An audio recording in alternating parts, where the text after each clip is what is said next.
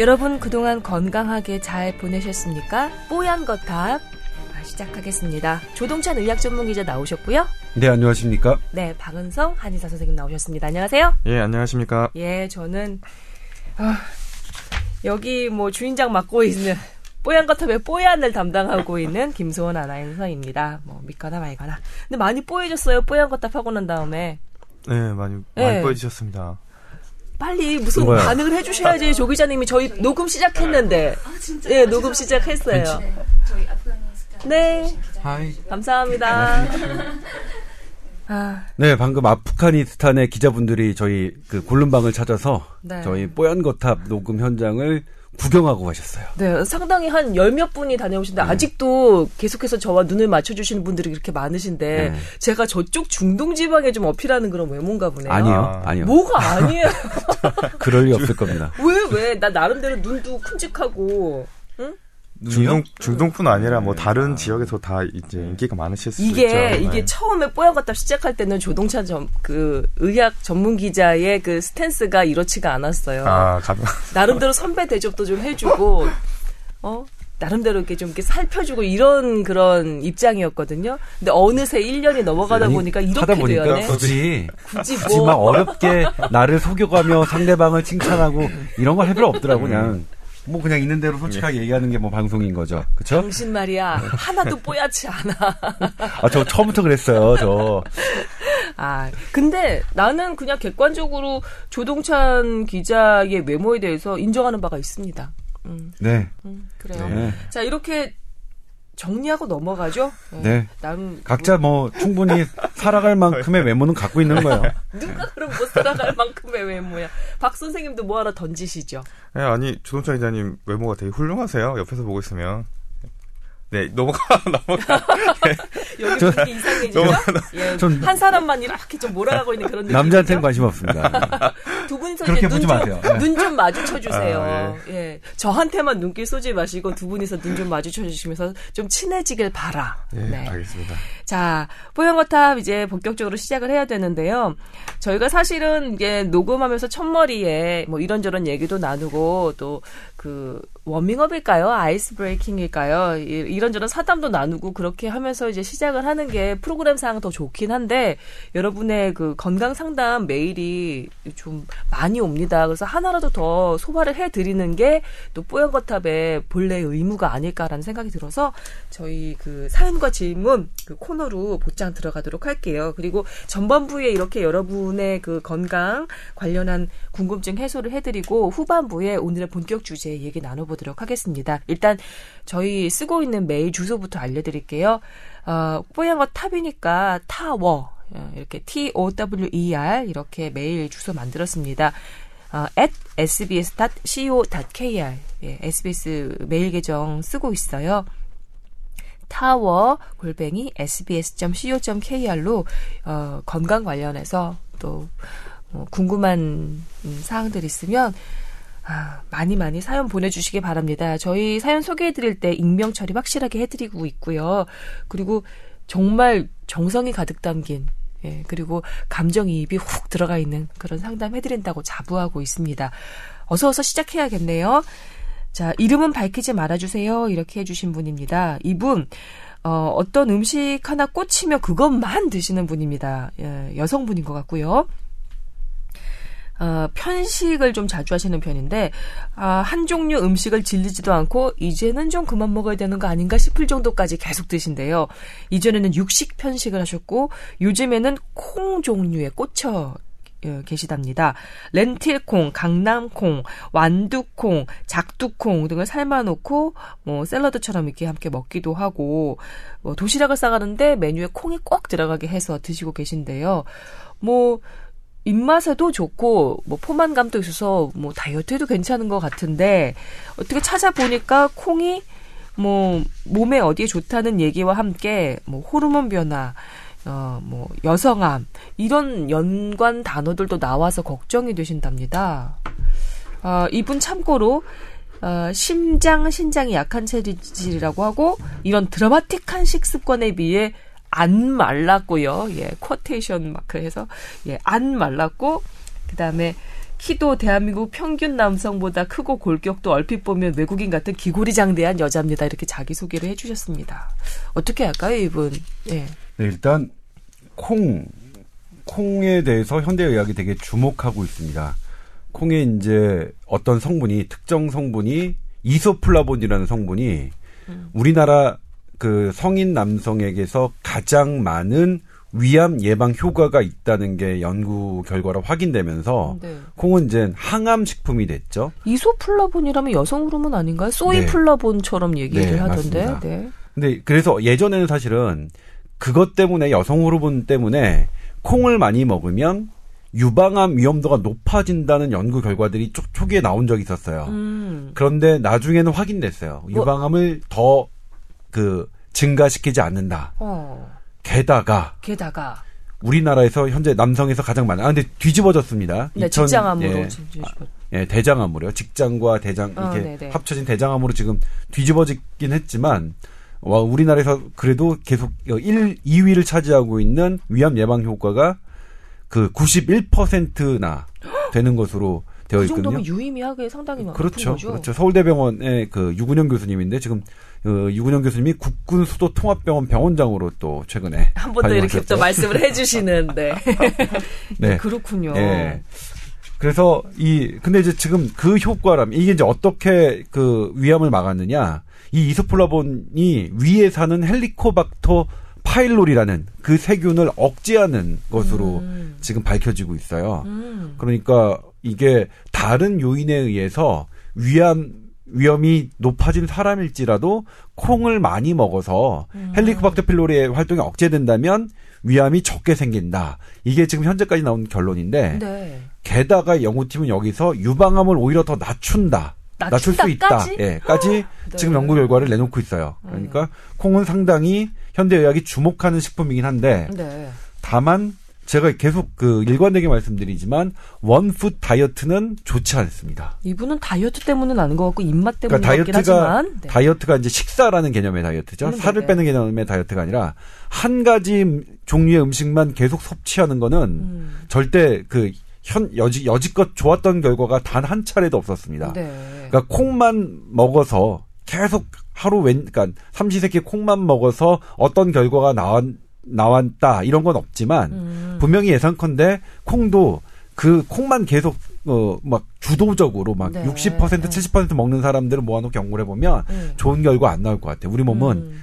여러 영양소, 다양한 음식을 통해 여러 영양소를 섭취하는 게 가장 건강하다라는 게 지금까지의 연구 결과니까. 그렇죠. 상식적으로 예상해 보건데 네. 그렇죠. 네, 그렇죠. 음.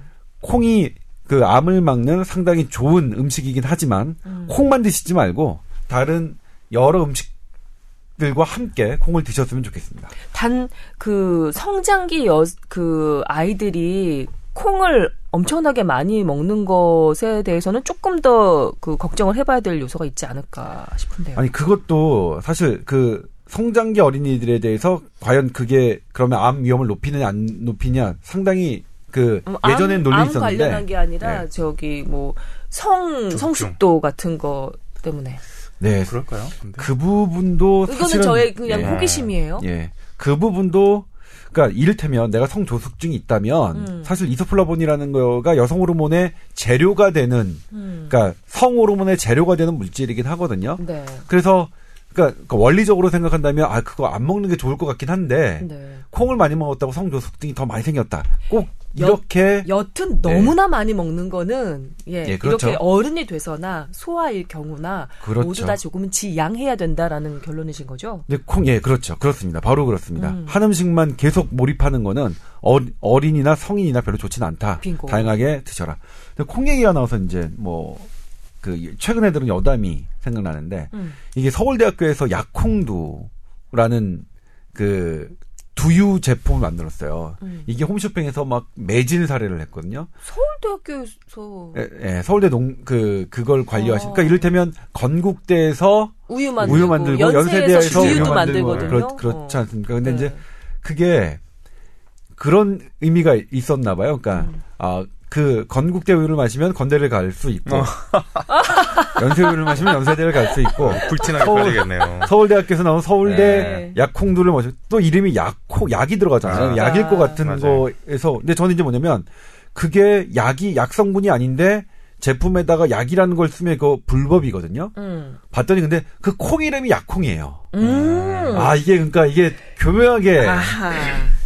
그 그런 분이 근데 있더라고요. 웬일인지 저도 한번 마셔보고 싶긴 하네요. 저 제가 나온 학교가 그 연대인데 연대 서문 쪽으로 가다 보면 연세 우유 그 공장이라면 이렇게 저장소들이 있었거든요. 그래서 아니 우리 학교는 축산과도 없고 농대도 없으면서 웬 우유랑 두유랑 막 이러면서도 연세 우유 많이 먹었었던 것 같아요. 근데 서울대 그 약콩두도 한번 먹어보고 싶긴 하네요. 그런데 지금까지 이제 밝혀진 거는 이제 연세 우유를 먹거나 약코 서울대에서 나온 약콩들을 먹는다고 해서 연세대학교를 가거나 서울대를 간 적은 없 그런 그거와 상관관계는 아니 우리. 뽀얀거다 예. 청취자 수준을 어떻게 보고 이박 선생님은 어떻게 뭐 첨가하실 말씀 없으세요? 아니 저는 그냥 기본적으로 생각하기에는 그 너무 무리하지만 않는다면 일단 자연에서 나오는 음식들이 음. 대부분 뭐 밝혀진 건 앞으로 여러 뭐 더 연구를 많이 해서 밝혀지겠지만 네. 일단은 우리 몸에 좋은 영향을 끼칠 거라고 일단은 생각을 하고요. 네. 그 중에서 특히 또 이제 더 좋은 질병을 치료가 되는 증상이 증상을 이제 호전시키는 이제 음. 그런 이제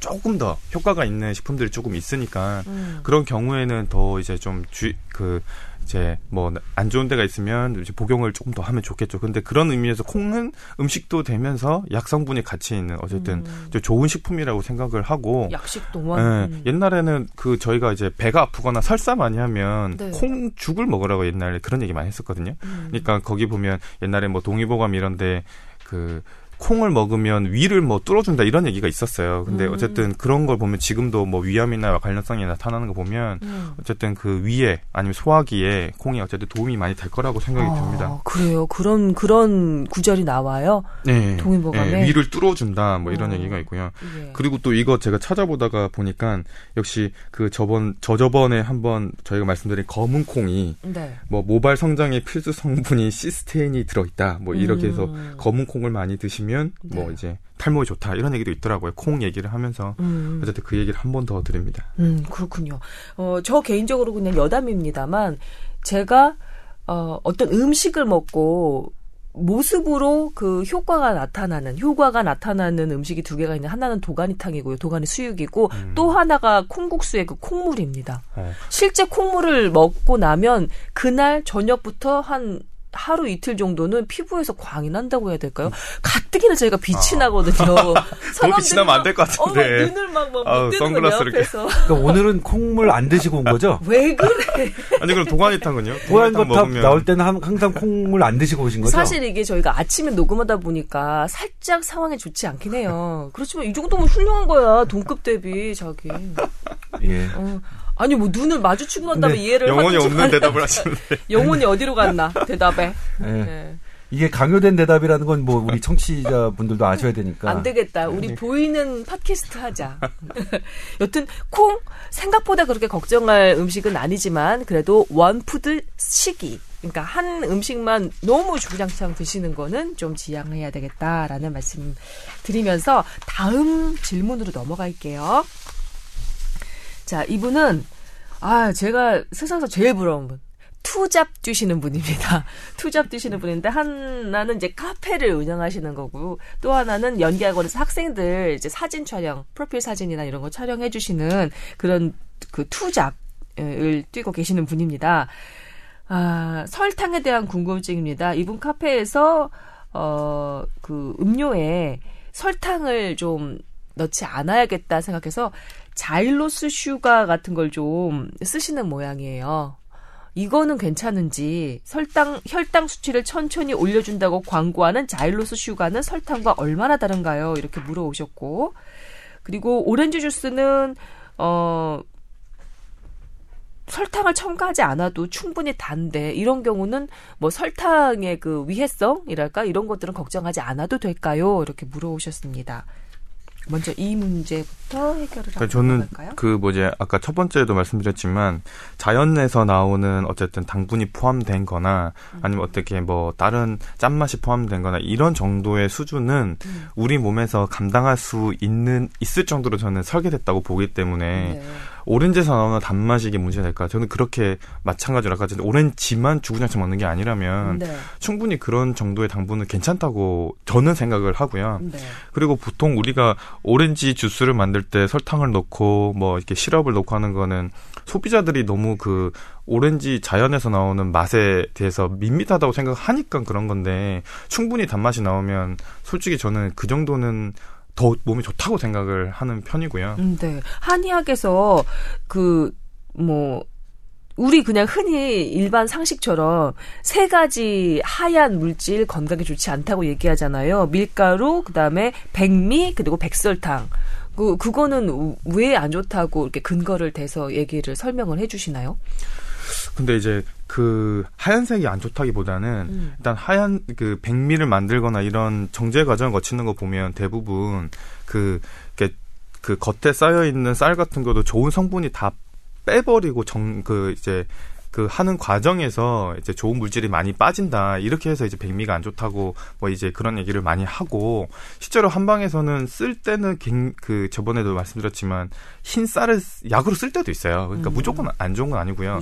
근데. 밀가루 같은 경우는 실제로 이제 그게 그 소화 흡수 때문에 이제 좀 어, 위장이 안 좋으신 분이나 소화기 안 좋으신 분들 좀 피하는 게 좋다. 이렇게 말씀을 드리는데 흰색이 무조건 좋다, 좋지 않다고 생각하지는 않아요. 음, 네. 그렇군요. 뭐 설탕 같은 거 흑설탕에서 정제 과정을 거치면서 뭐랄까 좋은 성분들이 많이 빠져나가고 밀가루도 마찬가지로 뭐 표백한다는 그런 얘기도 예, 실제로 있으니까 말이죠. 근데 그 사, 그 과정이 그렇게 건강에 좋을 것 같지는 않아요. 네. 예, 근데 그 예전에 저희 부모님이 항상 이제 뭐, 뭐 반찬을 만드시거나 국을 끓이면서 하는 얘기가 충분히 뭐 멸치나 이런 다시마나 이런 거 많이 쓰면 굳이 조미료를 넣지 않고도 이 맛이 나는데 그게 집에서는 할 수 있지만 보통 식당 못하는 거 너무 재료비가 많이 들고 사실 사람들이 자극적인 음식에 길들여졌기 때문에 못한다 이런 말씀을 많이 하신 것처럼 음식도 아니 카페에서 요즘 막 먹는 사람들이 진짜 오렌지만 갈아가지고 주면 그 단맛에 아마 길들여진 사람 별로 없을 거예요. 그래서 아마 그래서 점점 더 이제 센 거를 설탕을 쓰게 되고 현실적으로 시럽을 쓰게 될 것 같은데 만약에 소비자들 입맛이 좀 이제 단맛을 좀 멀리하는 게 생기면 사실 이 정도만 해도 충분하지 사실 걱정하실 필요는 오히려 없을 것 같은 생각이 음, 듭니다. 네. 이 이분 운영하시는 카페에서는 설탕 안 들어간 오렌지 주스 하신다고 하니까 나름대로는 네, 건강 생각도 해주시는 거니까 고마운 그렇죠. 거네요. 많이 예. 많이 팔. 야, 참고로 MSG가 건강에 유해하다는 것은 지금 많이 많이 깨져 있는 상황입니다. 예. 이게 이제 이분이 말씀해주신 자일로스 설탕이라는 게 특정 어떤 고유명사가 아니라 상품명이네요. 음. 제품명이라서. 네, 그, 그, 광고 카피를 혈당 수치를 천천히 올려준다고 적혀 있다고 하더라고요. 네, 그래서 이걸 특정 제품을 어떻게 얘기하거나 공격하는 게 상당히 부담스럽긴 하지만 네. 지금 그러니까 뭐냐면 천연 유기농 설탕이라고 했는데 전 기본적으로 유기농 식품을 믿지 않습니다. 그 유기농의 유기농 유기농인 게 오르가닉하다. 그럼 유기 물질로 만들어졌다. 그러니까 유기 물질로 만들어지지 않은 뭐 다른 식품은 그럼 무기물로만 만들어졌느냐. 그래서 그, 그 개념 사실 맞지 않은 개념이고 대단히 상업적인 개념이고요. 음. 그리고 이를테면 지금 현재 만들어진 유기농 식품과 그렇지 않은 식품과의 차이를 해서 건강상 유기농 식품이 훨씬 더 좋다라는 연구 결과는 없습니다. 음, 네. 오히려 그렇지 않다는 연구 결과가 훨씬 더 많고요. 음. 예? 비싼 값 해서 우리 애써 유기농 먹였지만 더 좋다, 건강에 좋다 이런 연구 결과는 없, 없다는 걸 일단 말씀드리고 네. 그런 측면에서 봤을 때 이, 이 특정 코코넛에서 추출해서 설탕을 한 것이 우리 몸에 더 좋다라는 게 지금 일단은 광고에는 쓰여 있는데 네. 저는 그런 연구 결과를 본 적은 없습니다 아직까지는. 아, 그래요? 예. 그래서 이게 그들의 주장이지만 이, 이 설탕을 쓰면 더 건강에 좋다라는 거는 저는 그러니까 제가 그 할 수 있는 접한 연구 자료에서는 저는 본 적이 없습니다. 그래서 예. 이거는 제가 딱 봤을 때는 뭐 그럴 것 같지는 않은데 네. 예. 그다음에 또 하나가 이제 뭐냐면 제가 지난번에 한번 팟캐스트에서 말씀드렸었는데 과일에 사과 단 사과에도 달게 만드는 건 설탕이란 말이에요. 근데 그 그리고 사과에서 설탕 성분을 뽑아서 만들어낸 게 이제 우리가 얘기하는 설탕이죠. 설탕이 아니라 그거는 그냥 당 성분 아닐까요? 설탕, 아, 그러니까 그 서당. 당성분, 네, 그렇죠. 포도당이죠. 결국 예, 나타난 그렇죠. 포도당. 네. 그다음에 그거를 이렇게 해가지고 당 두 개짜리로 만들어가지고 음, 음, 음. 따로 만든 게 설탕이죠. 그게 이제 그렇죠, 어쨌든 분해되면 그렇죠. 포도당이고요. 네. 어쨌든 똑같은 포도당인데 네. 이게 예전에는 그래서 당뇨병 환자가 설탕도 줄여야 되지만 단맛을 내는 과일도 줄여야 되는 음. 이렇게 돼 있었는데 그랬었는데. 최근에 바뀌었다 그랬죠. 맞아요. 왠지 모르지만 과일에 있는 설탕, 그 단맛을 내는 성분은 나의 당뇨병을 악화시키지 않더라. 음. 이 설탕과 다르게. 음. 그러니까 이게 우리가 따로 뽑아낸 거, 따로 뽑아내서 그것만을 모아놓은 거는 우리 몸에게 해를 줄 수 있지만 이게 원래 상태로 천연 그러니까, 예, 상태로 천연 상태라는 말이 상당히 좀 어려운 말이에요. 천연 상태 무엇이 천연이냐는 사실 되게 이 이쪽 분야에서는 되게 민감한 문제라서 하긴 그냥 천연 왜냐면 우리 뭐, 뭐 제품 만들 때 무슨 추출하면은 천연, 예, 천연이 아닌가? 천연 비타민 어, 있잖아, 이런- 천연 비타민. 음, 음. 천연 비타민이라는 말이 되게 어려운 말. 그러니까 그거 되게 논란이 많거든요, 사실은. 네. 근데 아무튼 그렇다 하더라도 있는 그대로 사과를 그대로 먹는 것, 먹는 것과 사과의 단맛을 단맛을 내는 성분을 따로 뽑아서 그거를 먹는 거는 분명히 우리 몸이 다르게 받아들인다는 거는 아까 이 박은성. 선생님의 예. 말씀하신 그대로 예, 그건 연구 결과가? 있으니까. 그래서 뭐냐면 이 부, 이 분이 만약 코코넛을 뭐, 코코넛을 단맛을 많이 먹었는데, 그걸 어쨌든 섭취하는 것과 코코넛에 있는 당 성분을 해가지고 추출해서? 했더니 이거는 음. 우리 몸에 더 좋다. 이거는 저는 일단 일감이 아닌 것 같다. 음. 이거는 업체의 주장일 가능성이 높 겠다라는 생각이 좀 듭니다. 예, 자일로스 슈가 같은 경우는 코코넛의 단맛을 좀 추출해서 쓴 모양이죠. 예, 지금 제가 그 업체 설명을 보니까 그렇게 돼 있네요. 그렇군요. 그러니까 뭐뭐 경제지에 나와 있는 근데 경제지는 네. 이런 것도 이렇게 쓰나요? 제가 참 보기엔 경제지가 예, 광고. 발이 그냥 오지랖이 넓습니다. 같은데 네. 광고 같은데 아무튼 기사네요. 네. 경제지에 나와 있는 음. 기사를 참고로 봤더니 그렇게 나와 있는데 네. 저는 이제 이 기사는 요 자일로스 설탕을 되게 좋게 옹호하게, 좋게 옹호하게 예, 썼는데 예. 이 옹호하게 쓴 기사를 보고서 제가 느낀 거는 아 이거 아닌 것 같은데 아닐 것 같은데라는 느낌이 좀 들었습니다. 예, 세밀하게 명확하기를 그 지향하는 조동찬 의학 전문 기자의 일감에 이 자일로스 슈가 어 물론 그렇게 보지 않을 만큼의 어떤 연구 결과가 나온 것도 아니긴 하지만 일감에 좀 뭐랄까 크게 효과는 없을 것 같다. 더 뭐 좋은 효과는 아직까지는 보지 못했다라는 게 얘기였던 것 같습니다. 그리고 우리 조동찬 의학 전문 기자 말씀 중에 그 유기농 작물에 대한 그 얘기가 나왔는데 어, 이 유기농 마크, 또 무농약 마크를 달기 위해서 그 우리 농부들이 엄청나게 공을 많이 들이거든요. 3, 4년 동안 이렇게 밭을 이렇게 좀 화학 비료 안 주고 천연 비료 쓰고 그다음에 농약 없이 하기 위해서 그 마크 하나 달기 위해서 무진 애를 쓰시는 것을 알고 있기 때문에 저희가 또 이렇게 또 아주 함부로 얘기할 수 없는 그런 구석이 있는 것 같긴 그러니까 합니다. 지금 뭐냐면 그 그그 테두리 안에서죠. 그러니까 음. 그 지금 유기농 상- 상표를 붙인 음식과 네. 붙이지 못한 음식일 차이를 봤더니 이건 연구 결과가 나와 있으니까요. 우리 몸의 건강에 큰 상처, 큰 영향은 없었어요. 네. 다만 그래서 근데 이제 어떤 게 있냐면 저희가 이제 이거 지금 시리즈로 준비하고 있는데 뉴스 음, 시리즈로 네. 정성스럽게 가꾼 정성스럽게 재배하고 한 것은 우리 몸에 건강할 수 있다 하는 건 나왔어요. 그러니까 잠깐만 이게 무슨 얘기인가요? 내가 아, 이건 이건- 마음을 쏟고 정성을 네. 들여서 예, 예뭐 그래요. 소고기 할 때 이게 아무튼 음악 그렇습니다. 틀어주고 예, 막 이런 이거는 거요? 뭐 길게 말씀드려 저희 아직 뉴스 안 했잖아요. 아 이거 영업 비밀이네. 영업 비밀이에요. 아. 여기 팟캐스트만 다 타서 기자분들 경쟁사 기자분들 안 들으시겠죠? 우리 하, 할 건데 네. 아무튼 그래서 이건 좀 바뀌어야 될 것 같아요. 그러니까 지금의 우리에게 영향을 주는 주지 않는 음, 그런 것보다 영향을 줄 수 있는 그런 제조법, 그런 유통법, 그런 가공법에 어떤 마크를 주는 거죠. 네, 유기농이 예. 상당히 비용이 높습니다. 그럼에도 불구하고 선택하시겠다는 것은 소비자의 그 판단이긴 하지만 그럼에도 불구하고 유기농과 그냥 일반 작물에 커다란 그 인체에 미치는 영향이 없다라는 것만큼은 분명하게 지금 말씀드리고 넘어갈 수 있을 것 같습니다.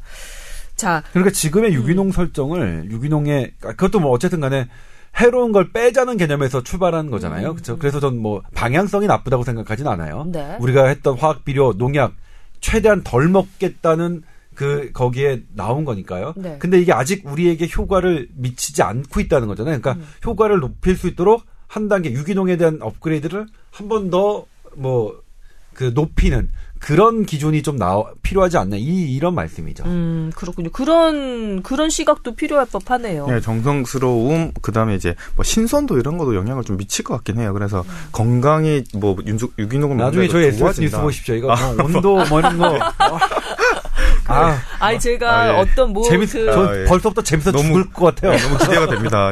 아니 나 그 최근에 그 수요 미식 땡이라는 프로그램에서 과자 편을 봤는데 맛동땡이라는 과자 있잖아요.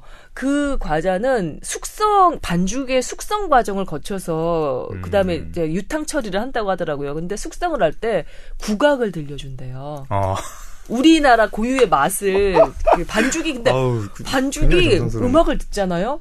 그러면 훨씬 더 맛있어진대요. 어, 어. 아, 이건 좀 아닌 것 같다. 아, 나는 근데 귀가 속했어. 왜냐면 클래식 듣고 난 오이랑 그다음에 그냥 일반 작물이랑 크기 차이가 나는 거 그 기사를 제가 본 기억이 있거든요. 그래서 아, 그래요? 예. 예, 자, 이것, 이것도 영업 비밀이랑 관련이 되는 것 같은데 훅 넘어가도록 하겠습니다. 네. 그리고 이 제가 지금 아직 소화해드리지 못한 이분의 두 번째 질문이 있는데 말이죠. 아, 그러니까 근육 운동을 많이 하면 애들 성장기에 키 성장이 방해되느냐? 참 이거 그거는 잘 모르겠어요. 아, 제가 아직 소개를 지금 아, 안 그래요? 드렸어요. 뭐냐면 두 번째 질문은 이분이 연기학원에서 학생들 사진 촬영을 해주는데 그 성장기 그 아이들이 외모 사진 잘 나오기 위해서 엄청나게 다이어트를 하는 거예요. 성장기 다이어트 이거 위험한 거 아니냐 상식적으로 생각해봐도 그런데 어느 정도나 위험한지 궁금하다고 하셨고 그 다음에 또 한 가지 번외 질문으로 어, 어렸을 때 성장기에 뭐 헬스 많이 해서 근육을 키우면 키가 자라지 않는다는 속설이 있는데 이건 맞느냐 확인 부탁드린다. 이렇게 질문을 또 적어 오셨습니다. 근데 그 제가 한 5년 전쯤에 그그 네이버 뭐 상담 한의사 이런 걸 많이 했었는데 과가 뭐 소아과다 보면 성장에 관련된 질문 밖에는 안 해요 저한테 음. 항상 그 답변을 하면서 느끼는 건데 네. 키가 크면 어떻게 해야 되냐 아니면은 뭐 이제 뭐뭐 살이 쪘는데 내가 어떻게 음식 조절해야 되냐 이런 질문이 굉장히 많았어요. 음. 근데 지금 애들 같은 경우에 초등학생도 그렇고 중학생도 그렇고 성장기에 있는 아이들이 음. 다이어트와 아니면 이 비, 소화 비만과 그 사이에서 이제 왔다 갔다 하는 경우가 있는데 네.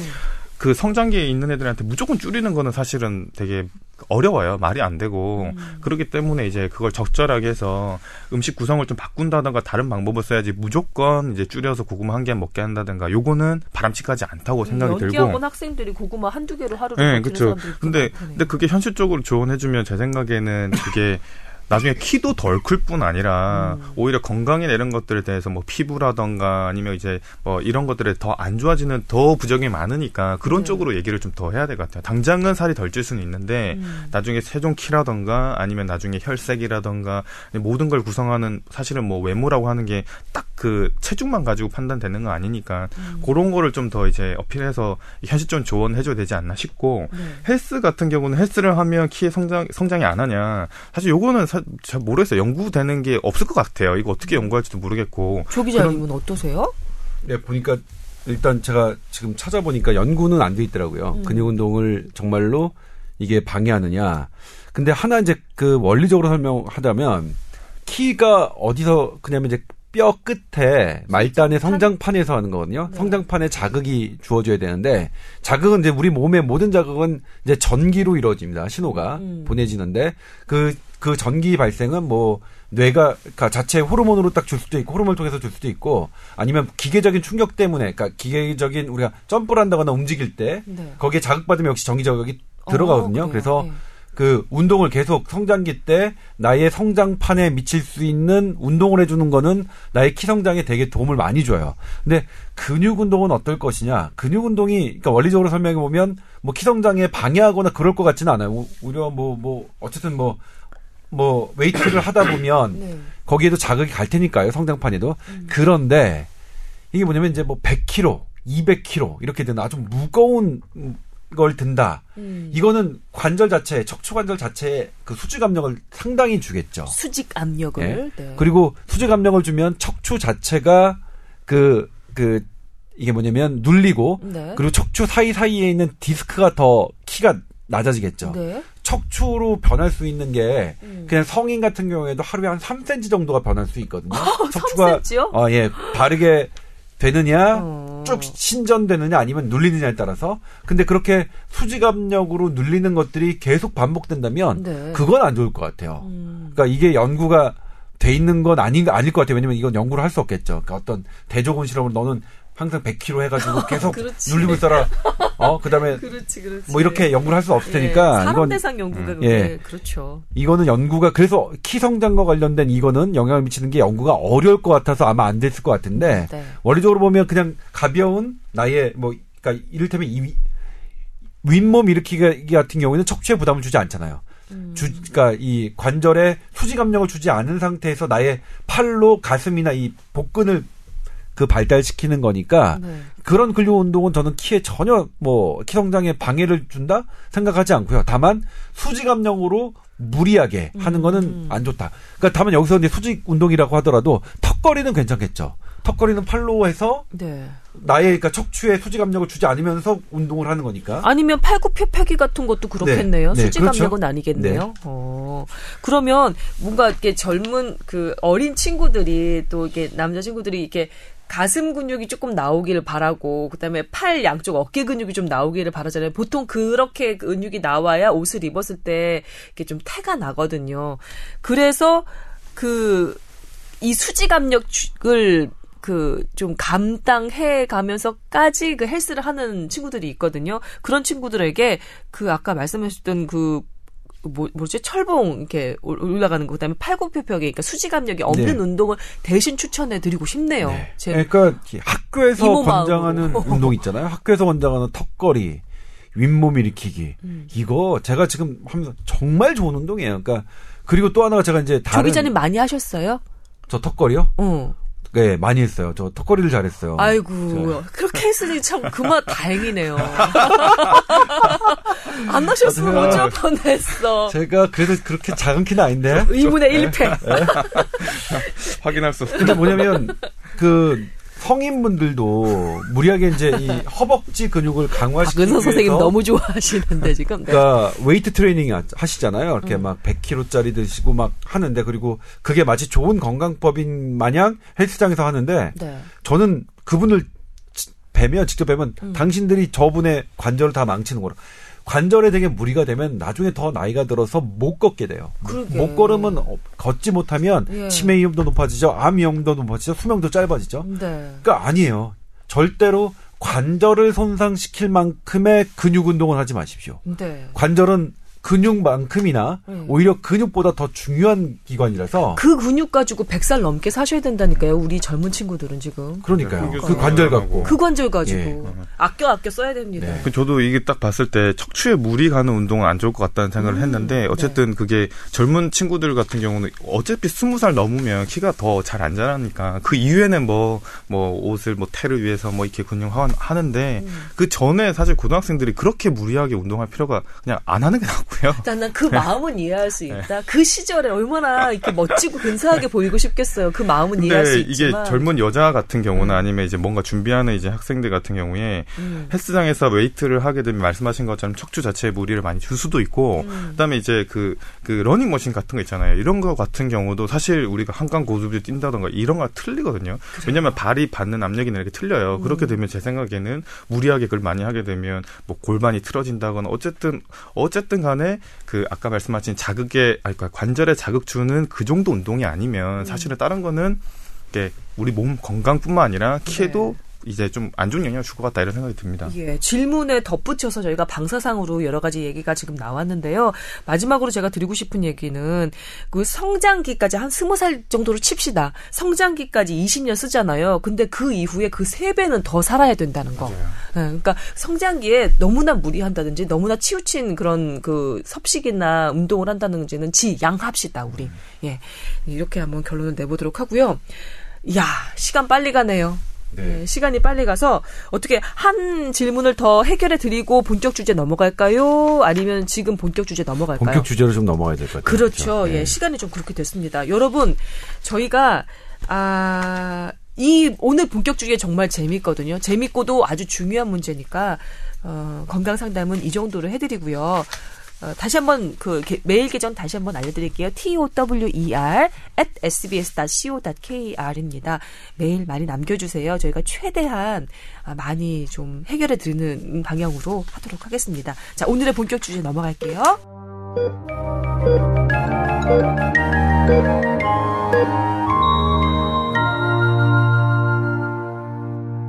짜잔. 짠. 자, 오늘의 본격 주제는 잇몸병에 관한 겁니다. 근데 단지 잇몸병으로만 그치지 않는다는 게 또 문제겠죠? 예, 조 기자님한테 브리핑 듣도록 하겠습니다.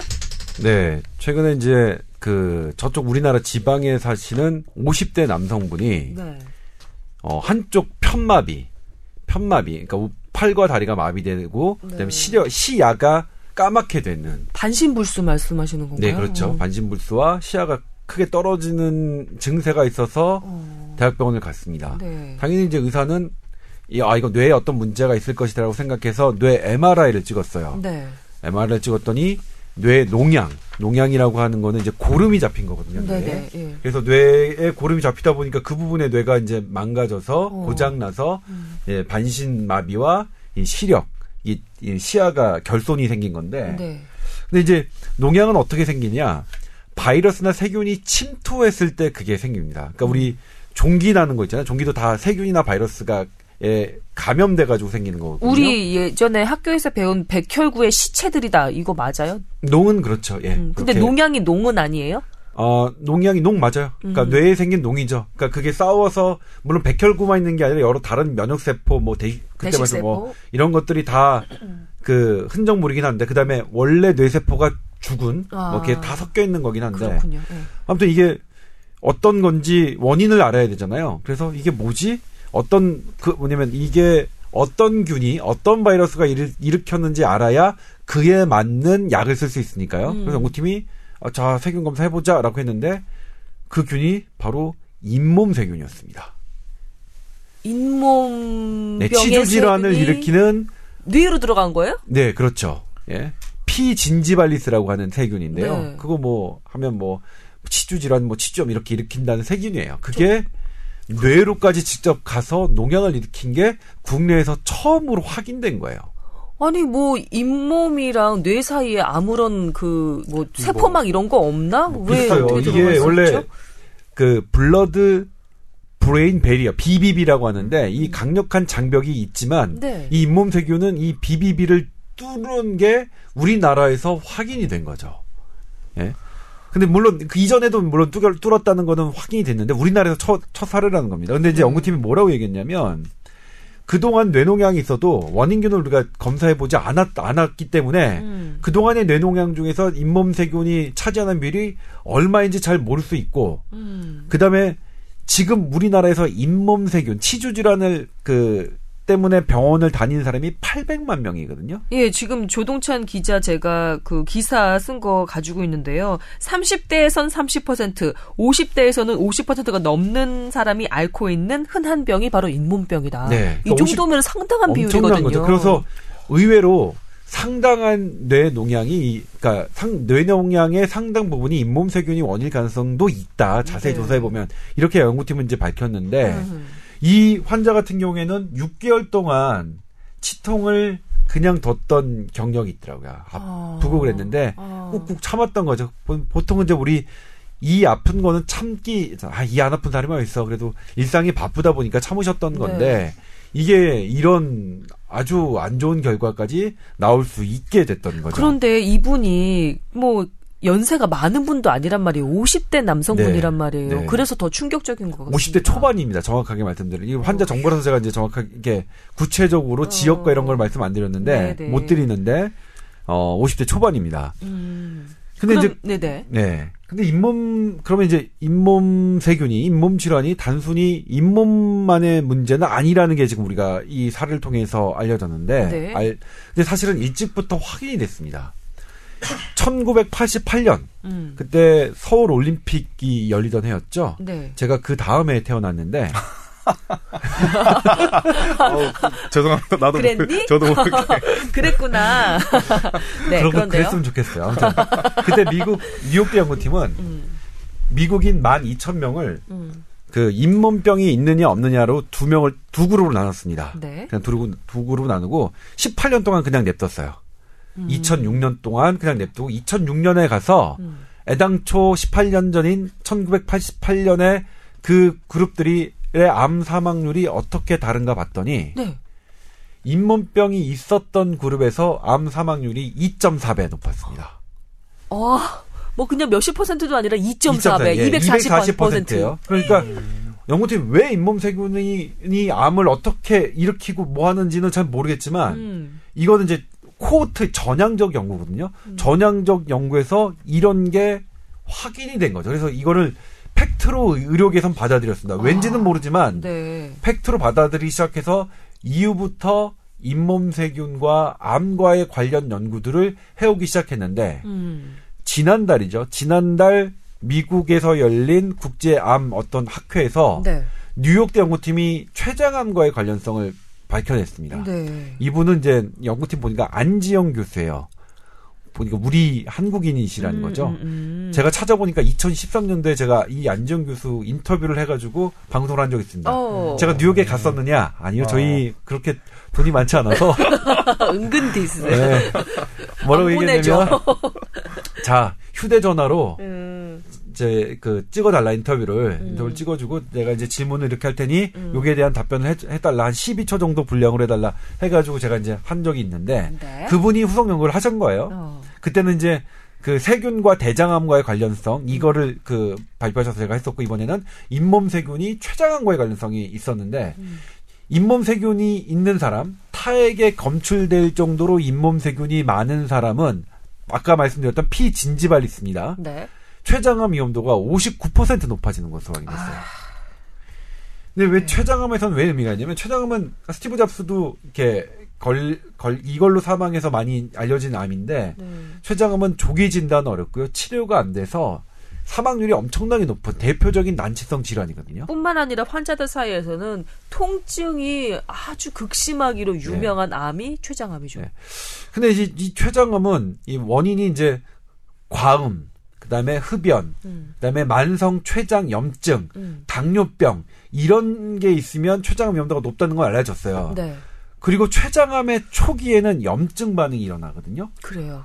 근데 이런 그러니까 알려진 그런 리스크 팩터라고 하는데 이런 음. 위험 요인들이 초기에 염증 반응을 어떻게 매개할까? 이것 이게 궁금증이었다가 그래서 사람들이 아, 연구자들이 아 이거 어떤 세균이 처음에 관여하지 않을까? 그러니까 이런 위험 인자 그렇죠. 플러스 어떤 세균이 관여하지 않을까 생각했다가 처음에는 그 세균을 뭐라고 생각했냐면 헬리코박터라고 생각했어요. 왜냐하면 췌장과 위는 가까우니까 연- 예, 연결돼 있으니까 아 헬리코박터가 이렇게 연결해서 매개하지 않나 이런 연구들이 돼 있다가 음. 이번에 뉴욕 연구팀이 그 안지영 교수 연구팀이 그게 아니라 저 위쪽에 있는 잇몸 세균인 거죠. 음, 잇몸 세균이 이렇게 해서 그 염증 반응을 관여해서 음. 췌장암의 위험도를 높인다는 거죠.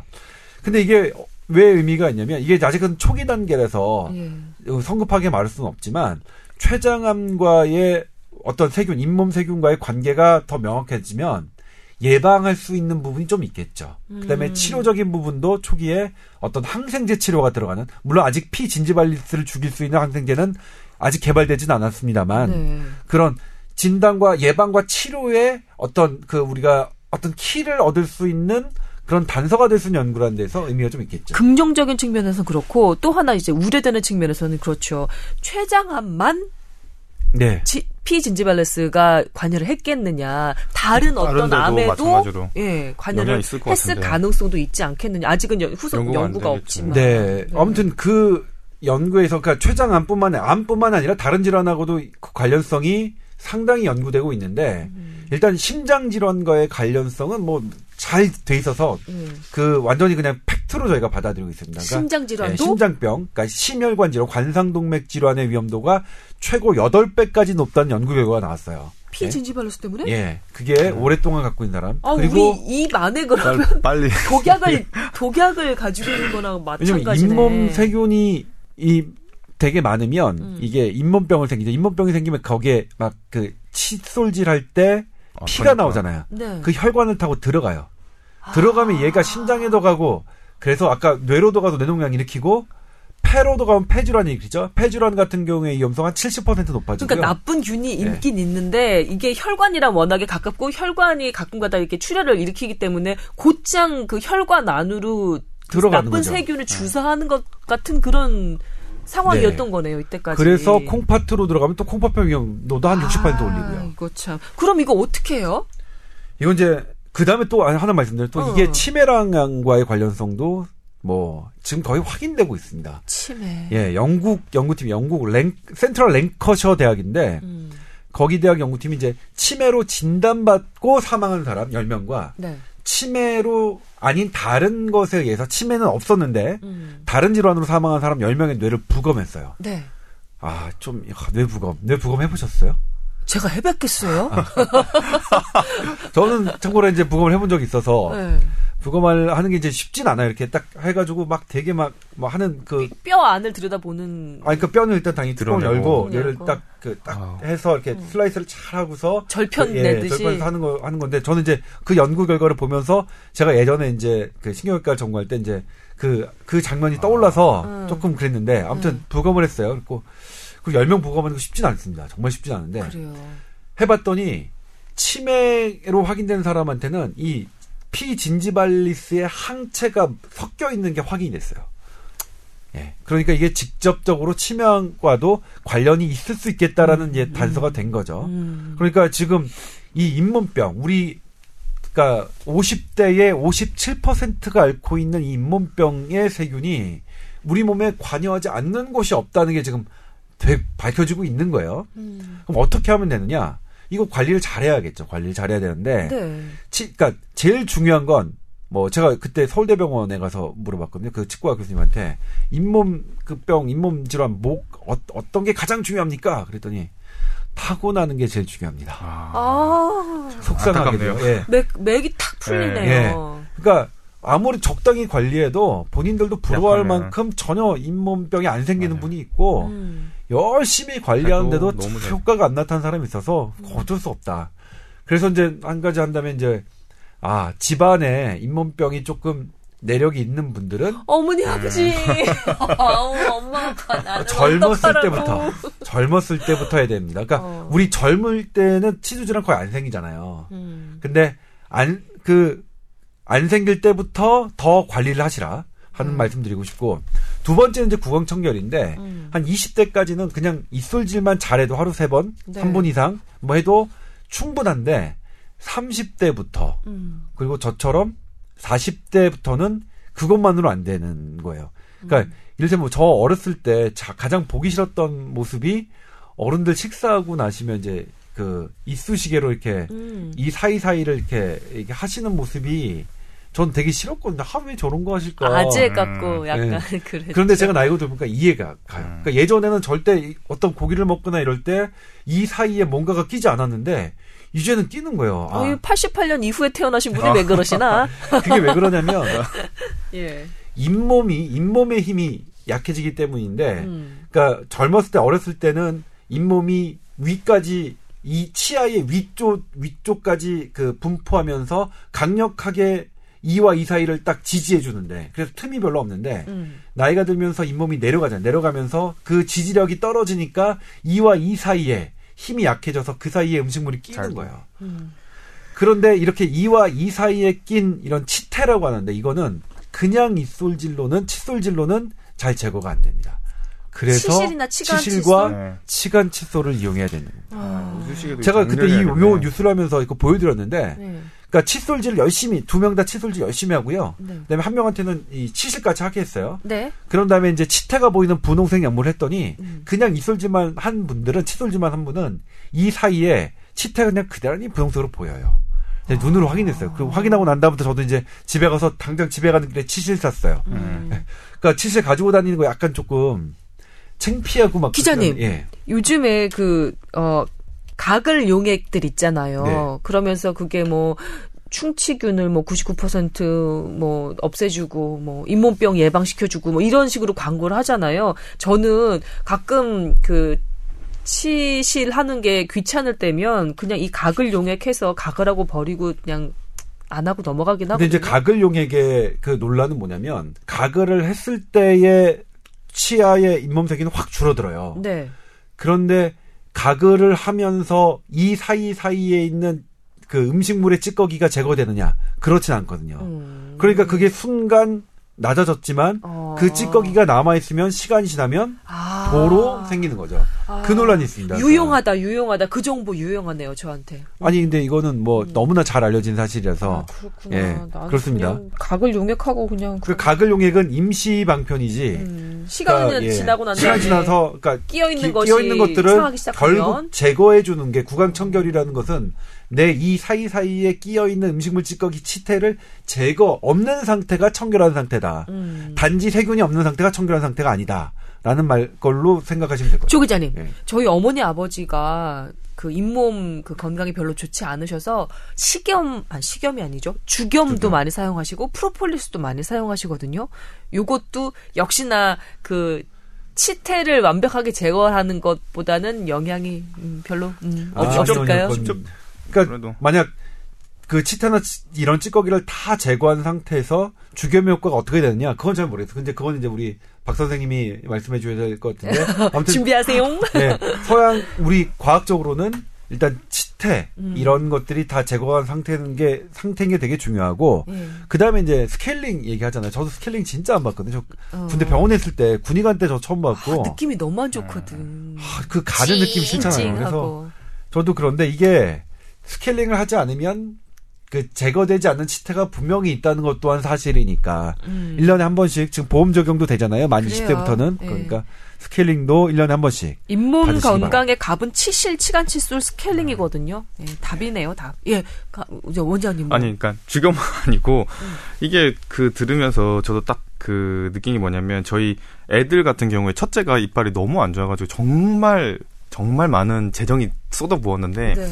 그래서 겁이 나니까 둘째 때부터 치, 치과를 치, 엄청 양치 열심히 시켰어요. 근데 음, 음. 얼마 전에 불과 저 2주 전인가 이제 건강검진 하러 왔더니 7개가 썩었다고 하는 거예요. 이빨이. 그러니까 이게 타고나고 난다는 게 진짜 맞는 말인 것 네, 같고 네. 아무리 열심히 했는데 어떻게 이럴 수가 있나를 생각이 한번 좌절을 했는데 두 번째는 이제 이제 치, 다 치료로 끝나고 하는 말이 다른 거 아무것도 필요 없다. 음. 양치시키고 애들이라도 무조건 눕혀서 치실 무조건 매일 하라고 하더라고요. 그래서 지금 저희 그 세 명을 진짜 매일 눕혀가지고 치실하고 이렇게 하고 있는데 네. 진짜 할 때마다 나와요. 할 때마다. 조그만 애들도 할 오. 때마다 그 잇몸 사이에 끼인 게 나오는 거 보니까 실제로 그게 중요하다는 게 맞는 것 같고 예. 그래서 우리가 이게 그 시간 칫솔 이용하고 이쑤시개 사용하고 이걸 갖다가 이게 창피해하는 문화가 아니라 이, 이, 이 해야 된다는 문화를 좀 바꿔야 되는 것 같아요. 이렇게. 음. 그렇군요. 예. 오늘 완전 완벽하게 포인트를 짚어주셔서 어린이들도 이거 저 잇몸 건강의 그 관리 대상이 되어야 되는군요. 할 네. 때마다 지금 나온다고 네. 하잖아요. 아까 일곱 이분, 살짜리 그 아이가. 우리 박 선생님은 이제 그 가족력이 있으신 분이니까. 근데 보통 가족력이 없다면 20대까지 치실을 할 필요는 없다고 되어 있더라고요. 그래요. 예, 그러니까 20대 이후부터. 일곱 개가 한꺼번에 씹는 아, 그런. 이제, 이제 이런 분들 어. 원래부터 안 좋았던 분들은 어렸을 때부터 해야죠. 그러니까 네. 내가 치, 그러니까 제일 중요한 포인트가 이미 이상이 생기고 난 다음에 교정하는 것보다 음. 이렇게 이상이 생기기 전에 이렇게 딱 해놓는 게 훨씬 더 효과가 좋다고 예방이 얘기하니까. 예, 최골세. 예. 방이 예. 최고입니다. 아, 저 오늘 잇몸병 관련해서 아, 이런 저런 그 건강 정보 들으면서 저 나름대로도 반성을 많이 하고 또 유용한 정보를 많이 얻었던 것 같습니다. 아, 우리 뽀얀거탑 청취자 여러분께서도 그냥 칫솔질 하고서는 음, 뭐 각을 용액 쓰고서는 다가 아니다. 꼭 이렇게 생각해 주셨으면 좋겠어요. 이게 P. gingivalis? 네. 예, 이 균이 보통 균이 아닌 것 같습니다. 타도하자. 네, 타도하자. 그러니까 정식으로 하면 Porphyromonas gingivalis입니다. 모를래요. 못 외우겠어요. 모르겠습니다. 저는 P. gingivalis라고만 예 외우고 넘어갈게요. 아이고 어떠셨나요, 뽀얀거탑 청취자 여러분? 오늘도 좀 여러분의 건강을 이렇게 잘 지키는데 그리고 어, 뭐, 건강을 지켜서 더 행복한 삶을 영위하는데 조금이라도 도움이 되는 그런 저희 뽀얀- 뽀얀거탑이 됐으면 좋겠다라는 생각을 하면서 어, 이번 시간 마치도록 하겠습니다. 다음 주에 여러분 다시 뵐게요. 고맙습니다. 네, 고맙습니다.